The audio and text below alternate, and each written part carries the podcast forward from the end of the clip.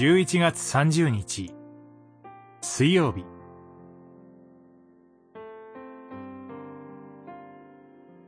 系図に見える人間の罪と救いの恵み。歴代史上一章から九章。アダムセトエノシュケナン。マハラルエル、イエレド、エノク、メトシェラ、レメク、ノア、セム、ハム、ヤフェト。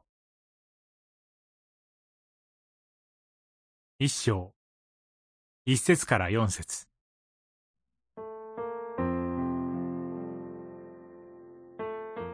歴代史上は、長々とした系図で始まります。私たちにとっては、記号のように見えるこの名前も、本人や、その周りに生きた人たちにとっては、この地上に生を受けた証です。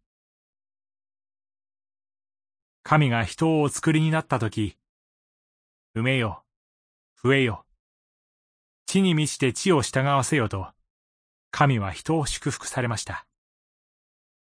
しかし、罪を犯した人類は、全地に満ちて広がるよりも、一つのところに結集し、天まで届く塔を建てようと試みました。神は、この人間の計画を打ち砕かれ、人間を全地に散らされました。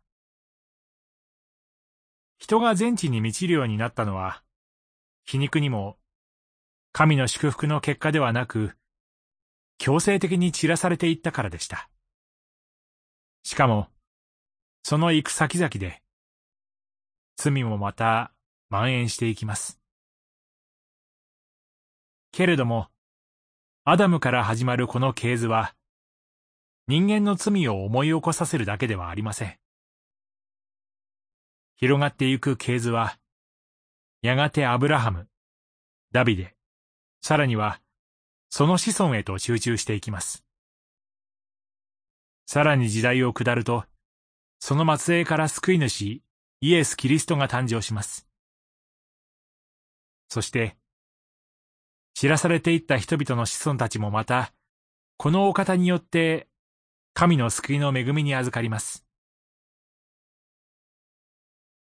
深い傷跡を残した罪の歴史は、神の恵みによって克服されていきます。この系図の延長線上に、あなたがいて、私がいるのです。